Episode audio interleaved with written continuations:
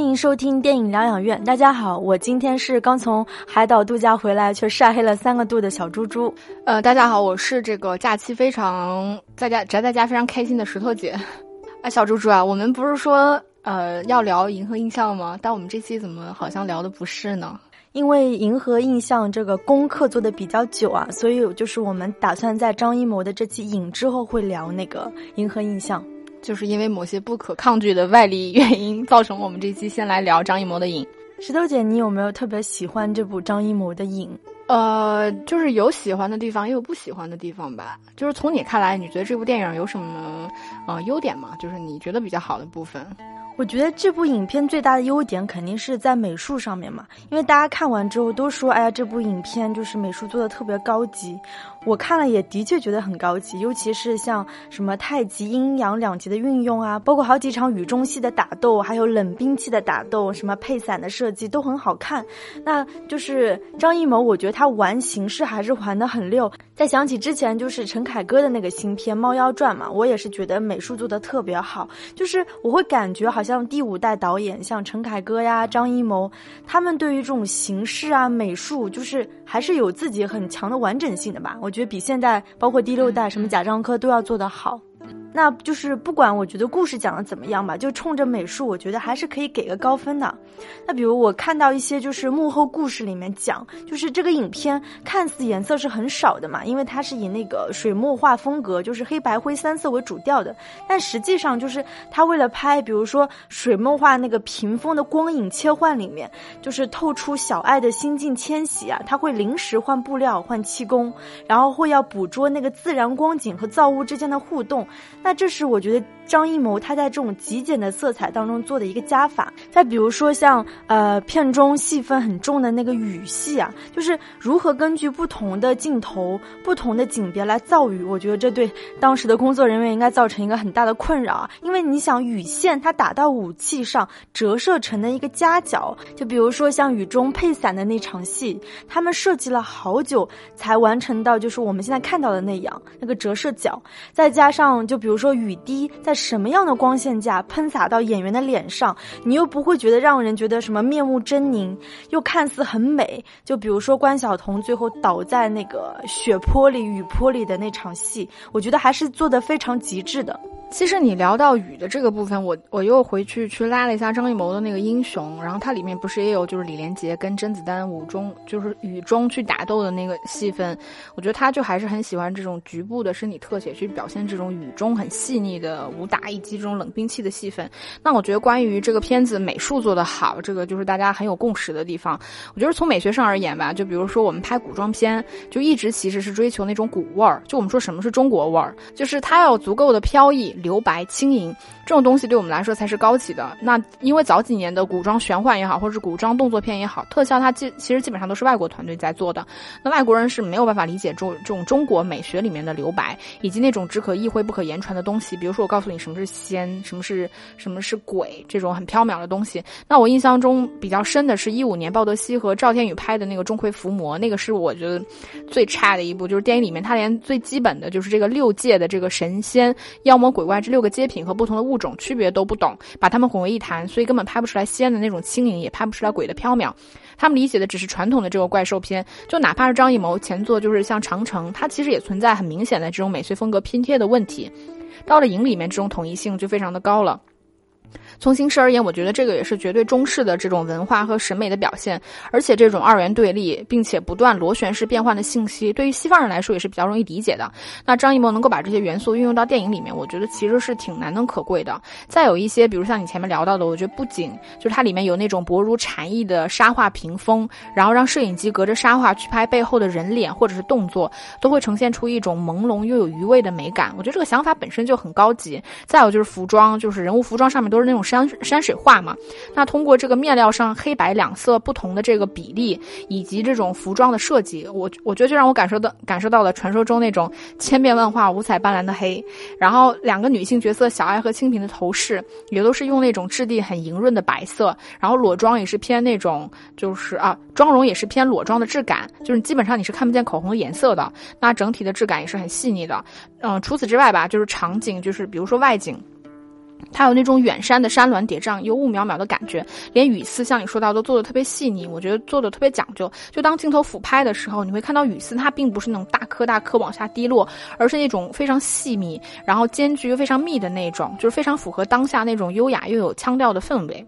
所以说，我们俩其实都看到了这部片子在美术上有做的很好的地方，但同时，就是我想说的一点就是，我明白，就是张艺谋想要表达这种中国元素，像我们刚才说到的水墨画呀、琴瑟合奏、太极阴阳图、屏风，这些都是我们很熟悉的，而且是很具有代表性的中国传统的文化元素。我们知道这部电影其实是先从呃柏林、威尼斯到金马，然后再到国内上映，它其实走了有种就是先出口。在转内销的路线，我会觉得其实张艺谋也挺迎合，不能说迎合。上次我们好像被被粉丝说了，就是“迎合”这个词，用词要精准。对，用词要精，那就是说张艺谋其实还是挺注意、有考虑，就是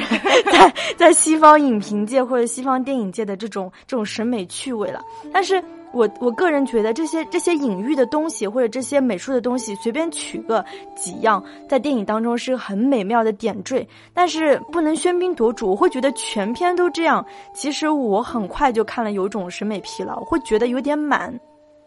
这一点我不是特别能认同啊，我觉得它这个是一个美学上的完整性吧。如果取一两个就是元素，它可能就会造成像我们前面聊到的一些古装片的这种美学拼贴。我觉得如果你能做到这种统一性，还是比较重要的。至于满不满，我觉得这个是见仁见智的问题，嗯。再有就是，我觉得还有个还有一个优点，就是你前面聊到的，我觉得他的动作设计是很好看的，就尤其是就是田战带着一百个很阴柔的男人攻打荆州的那一整段动作戏，我觉得都设计的很好看，就是有各种器械，包括冷兵器的展示，然后他的动作戏也很有创意。我记得我第一次看那个两把配伞。就是对叠在一起，穿过敌军军队，然后当那个金属跟地面摩擦，制造出那种嗡嗡声的时候，我觉得真的真的是把我好看到哭了。你说到这场戏，我当时看了以后，我觉得就很有就是徐克的味道，因为我觉得是香港人拍武打戏的这种喜好。哦，因为这部片子的这个呃动作设计还是那个香港非常有名的武指古宣昭来做的，所以就会有你你说到的这种，呃大家比较熟悉以及这个纯纯熟的部分。那我觉得无论是这个片子里边那种冷兵器的质感，还是整个动作设计的想象力吧，我觉得在这场戏都做到了。嗯，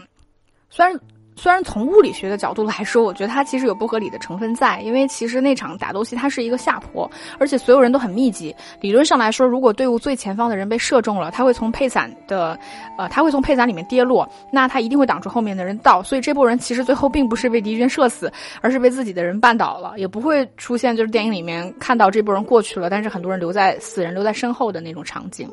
那聊完了美术之后，其实我们来可以来聊一下这部电影的主题，就是这个故事到底讲了什么。影片开头其实就告诉我们，就是影就是古代将相王侯的替身嘛。那整部影片其实是以沛国的那个都督子瑜的替身为主角的。石头姐，你会觉得这算是比较新颖的吗？因为以往感觉电影当中都会以那种王侯将相为主角嘛。那这部电影其实是以历史中比较籍籍无名的小人物作为影片的主角的。我听说这个故事是呃改编自就是朱朱苏静的原创的一个故事嘛。就我我没觉得有什么特别新颖的地方，就是关于这个故事这一部分的话。我还是觉得挺新颖的吧，因为就是跟以往的古装片还是有些不一样吧，切入点不一样。嗯，那这个故事是不是在讲作为替身的这个晋州，最后又杀了主公，又杀了他的那个真身子瑜，取而代之的故事呢？这是不是看似是一个格局又很小，然后屌丝逆袭，最后抱得美人归的故事呢？这个小猪猪真的是非常擅长把这个很抽象的主题概括成这个通俗、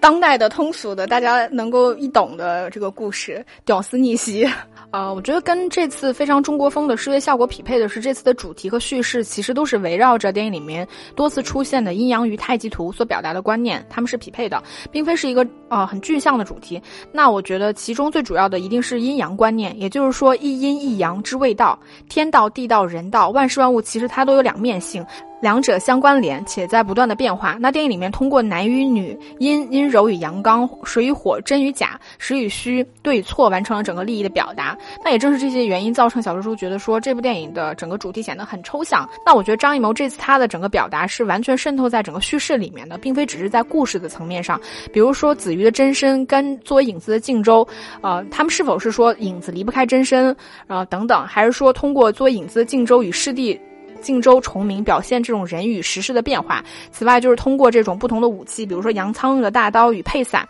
那个配伞的设计我觉得特别的好，因为它不仅仅是兵器，也有暗器的成分在。那其实传统意义上的真正的武侠的大大英雄们，他们其实是不用暗器的。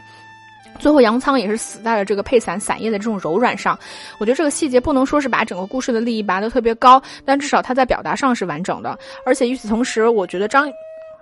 但与此同时，我觉得张艺谋想表达的东西也过于空洞了。因为中国哲学里面其实讲究悟，也就是悟性的悟，讲究一种思想的绵延性。也就是说，你乍听一个道理，你会觉得他讲了一件事情，但随着你故事、生活阅历的增加，你会发现这个道理是在所有的事情上都讲讲得通。但是落实到电影里面，你首先要把你最基本的故事讲得清楚了。但是在呃影里面，我觉得张艺谋没有讲清楚，最主要的就是人物的行为动机。和人与外物，也就是实事的关联性是很弱的。相较而言，子瑜和佩良的人物，我觉得是比较完整的。而靖州、小爱、清平的人物是缺乏完整性的，很难立住立得住脚。尤其是靖州，他在电影里面前世今生是交代的最清楚的一个人，也不断的让他在道里承担一个顺势而为的行为。但是落到电影里面，这个角色却会让观众觉得他缺乏行为动机，或者说缺乏信念。无论他做出什么样的选呃选择，其实都会显得不成立，缺乏力度。而在与另一重人和形式的互动里面，我觉得也是。是比较羸弱的。电影里面，小爱其实在电影前面已经算过卦了嘛，算出就是连续下雨七天，这个事必成，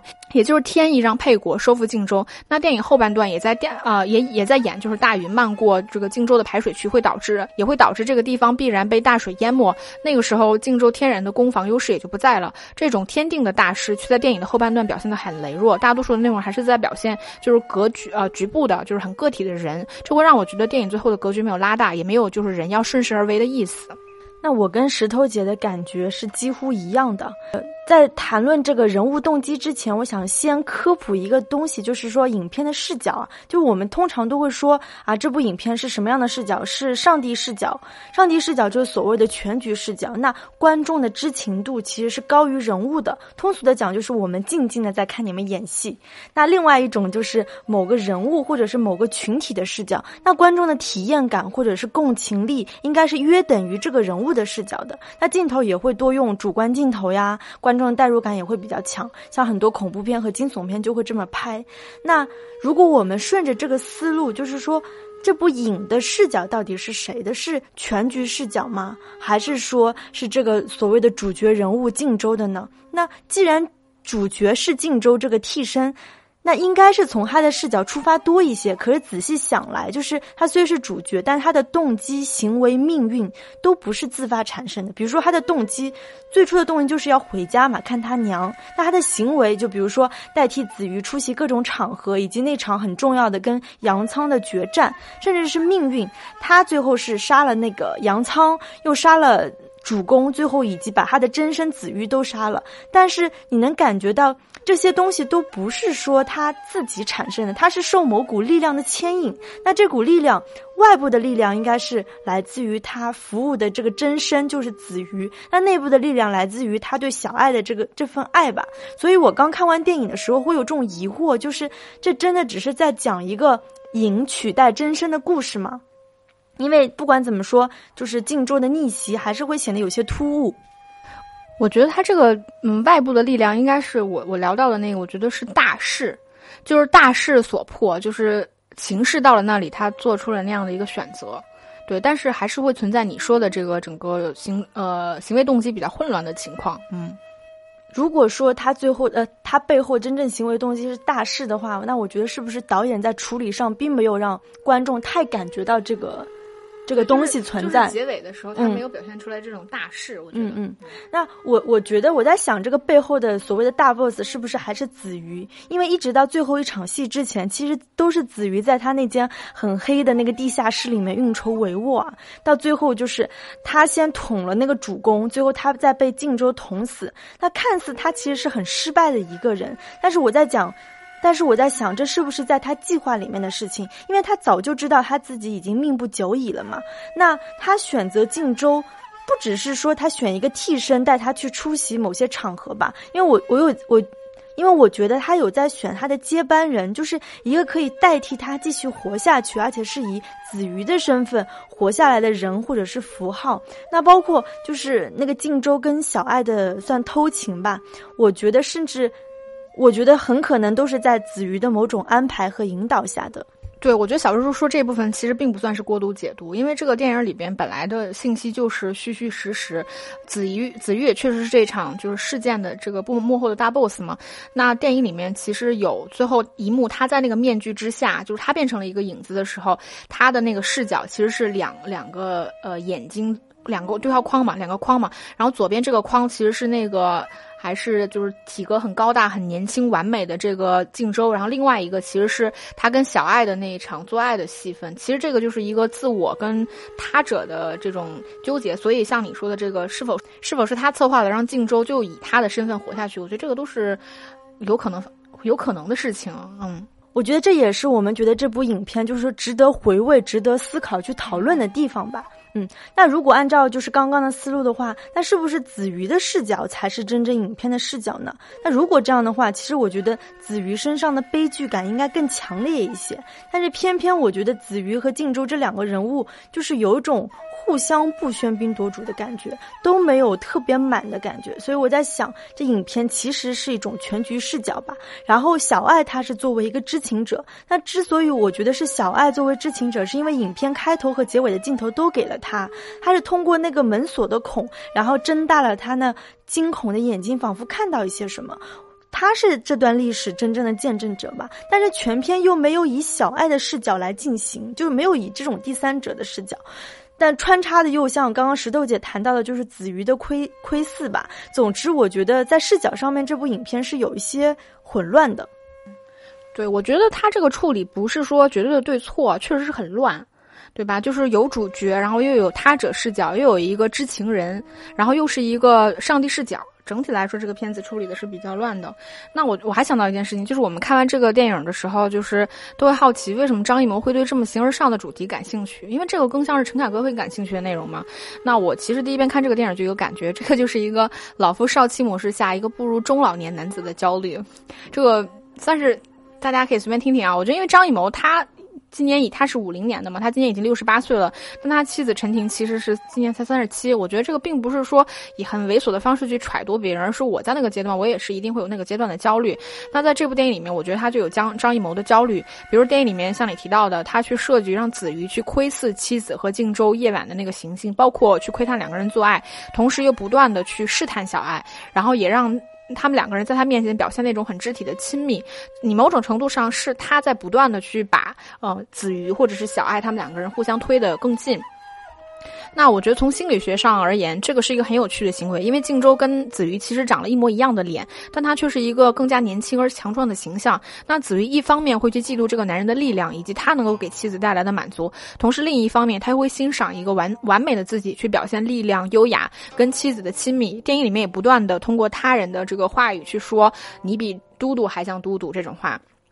那我觉得这也是子瑜这个人物比较完整的原因，就是大家也许觉得我是在过度解读啊，但我觉得这是一个在创作的过程中，其实创作者就是在不断的把自己内心暴露给别人看，也就是说在大众面前脱衣服。那好的创作者其实他就是在勇于不断的面对自己真实的自己，嗯。我我觉得，就石头姐说的那个中年男子的焦虑，其实挺有道理的。包括我们之前有谈过那个贾樟柯的《江湖儿女》，他也说这部电影是他这么多年，就是无论是影像还是自身经历的一个一个回顾，确确实是有这个味道吧。嗯嗯。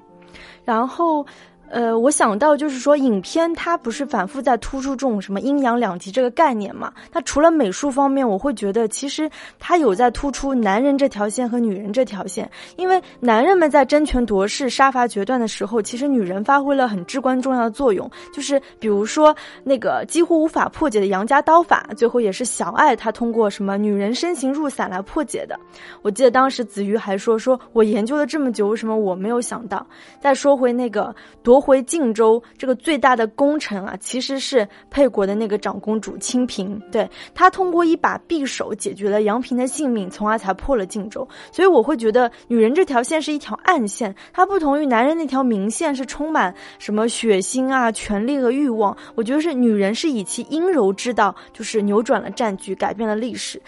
看小猪猪再一次发挥了把所有电影都看成两性关系的这个能力。这个也不算是两性关系吧，我觉得是小猪猪的女性意识。那我觉得这部呃影片从这点来说，我觉得女性意识还算是好的吧，因为女性不再是那个古装电影里面纯粹的陪衬、纯粹的一个物化的美色，而是可以推动这个历史进程。但实际处理起来，就是尤其是两个女性角色的演技啊，我觉得是没有撑出来那种高级感。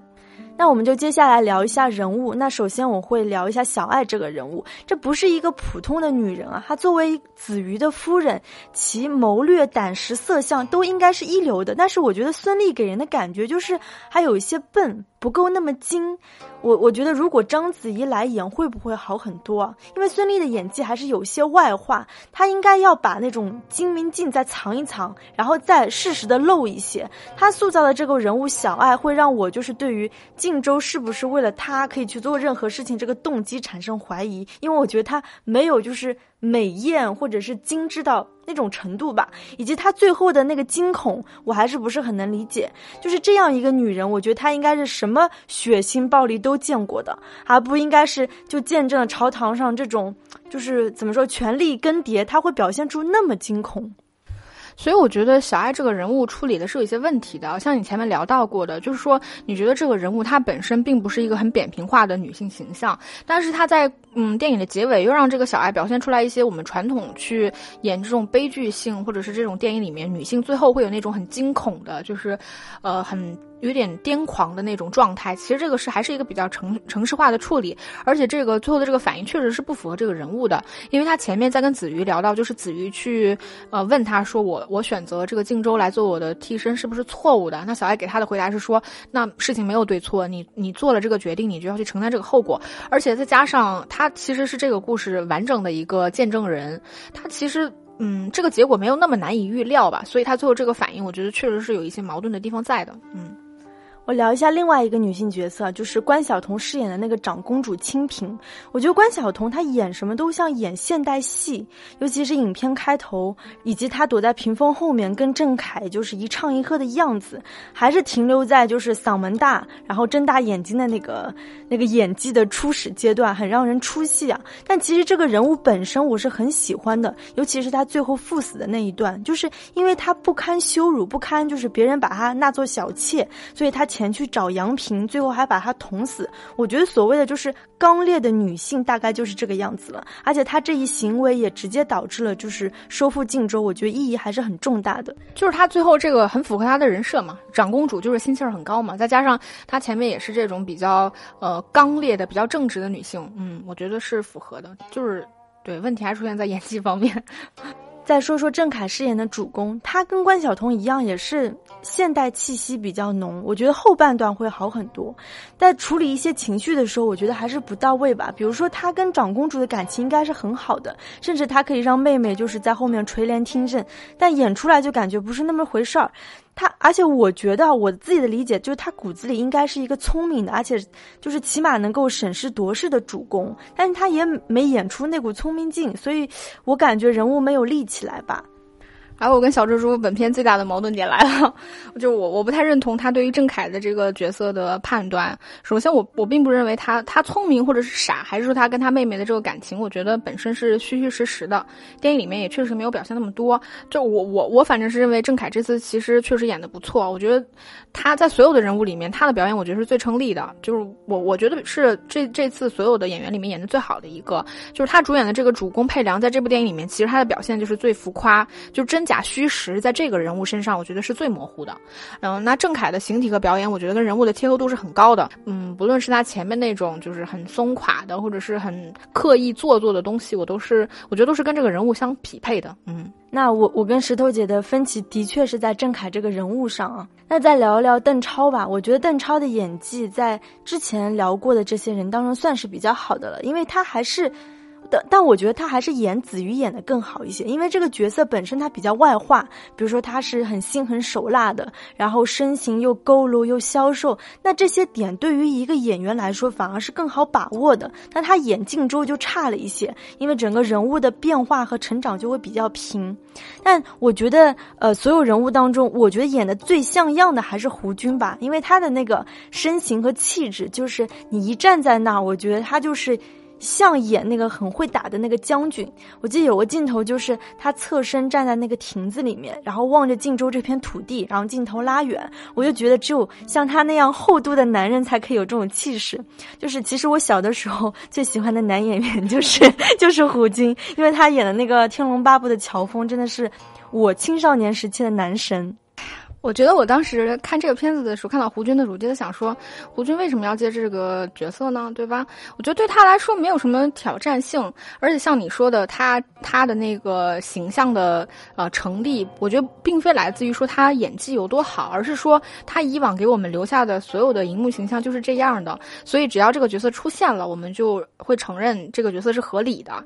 嗯，太过于顺理成章了吧？那我觉得我们聊了这么多这个选角跟角色的问题，我觉得这个片。子的整个演员确实是优点和缺点参半的，就是我相信一些追跑男的观众可能会跟我有同样的感觉，就是你电影一上来，你看见邓超和郑恺去对戏，就会让人觉得特别跳戏。嗯，加上孙俪、关晓彤这些跑男团的家属，以及就是说像胡军啊、吴磊这种天天都在综综艺上刷脸的人，我觉得确实是挺难让人观呃挺难让人入戏的。我忘了之前是在哪个节目里面看到过的，就是有一个演员他就说，他说演员这个职业其实需要一点神秘感的，嗯。不能天天在观众面前晃，不然你演戏的时候很容易让观众感觉角色不成立。我觉得这个是有道理的。所以这部电影里面的全部呃主要演员全部都是综艺咖。我觉得这个对于电影来说，一方面它是增加了电影的热度，因为毕竟综艺节目的受众面更广。但是对于电影的说服力，我觉得也是一种伤害。嗯，除此之外，我觉得像邓超、孙俪。我觉得都是特别挑本子的演员，所以你前面提到这两个角色，我会有相同的感觉。我觉得他们并不是属于那种可塑性特别强的演员，嗯，包括邓超去演子瑜的时候的那种浮夸，就你你可能会觉得说是他演技好的部分，但是因为我可能看了太多综艺节目了，我就会觉得他那种夸张的部分是这个演员本身带有的东西，嗯，我我不会觉得说这个是他在演技方面的发挥，嗯。那我们其实聊了这么多，也都是优点居多吧？那石头姐，你会觉得这部影片有哪些缺点呢？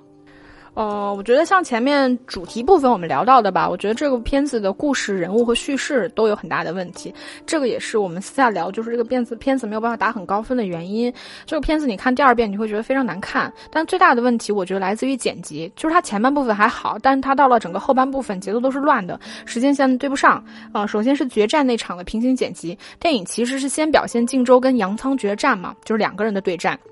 随后引入了就是田战带人入侵，这个是一场。群战，然后最后又插入了小爱和子瑜情色和鸣的戏份。那在后面这两段故事结束之后，又重新回到了荆州跟杨仓的决战。在这段平行剪辑里面，其实第一重时间最长的是子瑜和杨仓。其实这个首先它就是不合理的，因为两个人对战是不可能比一个呃军队的团战时间更长。那我觉得合理的剪辑一定是说这场戏它其实节奏是最慢的。那另外两个时空的故事有节奏性的穿插进来，但是这段剪辑其实非常随意，就是他那一段打斗戏就忽而又慢。动作，忽而又是常规的速度，跟就是田战和杨家军的整个对啊，整个对抗的速度都是完全一样的。再加上我觉得就是整个两军交战的那个地点是毫无逻辑性的。他上一场可能还在街道上面，下一场就切到了军旗下面，而且会突然用完整的三四分钟的时间去表现清平和杨平之间的这个恩怨。然后到了小爱和子瑜的部分，因为你上一场打斗戏你并没有铺垫过说这个战斗是否进入了一个决呃决战的或者关键性的时刻，事实上它就是没有进没有到，就是秦插入的那个时间点，就是决战的时刻其实是在那个军旗倒军旗倒了之后嘛。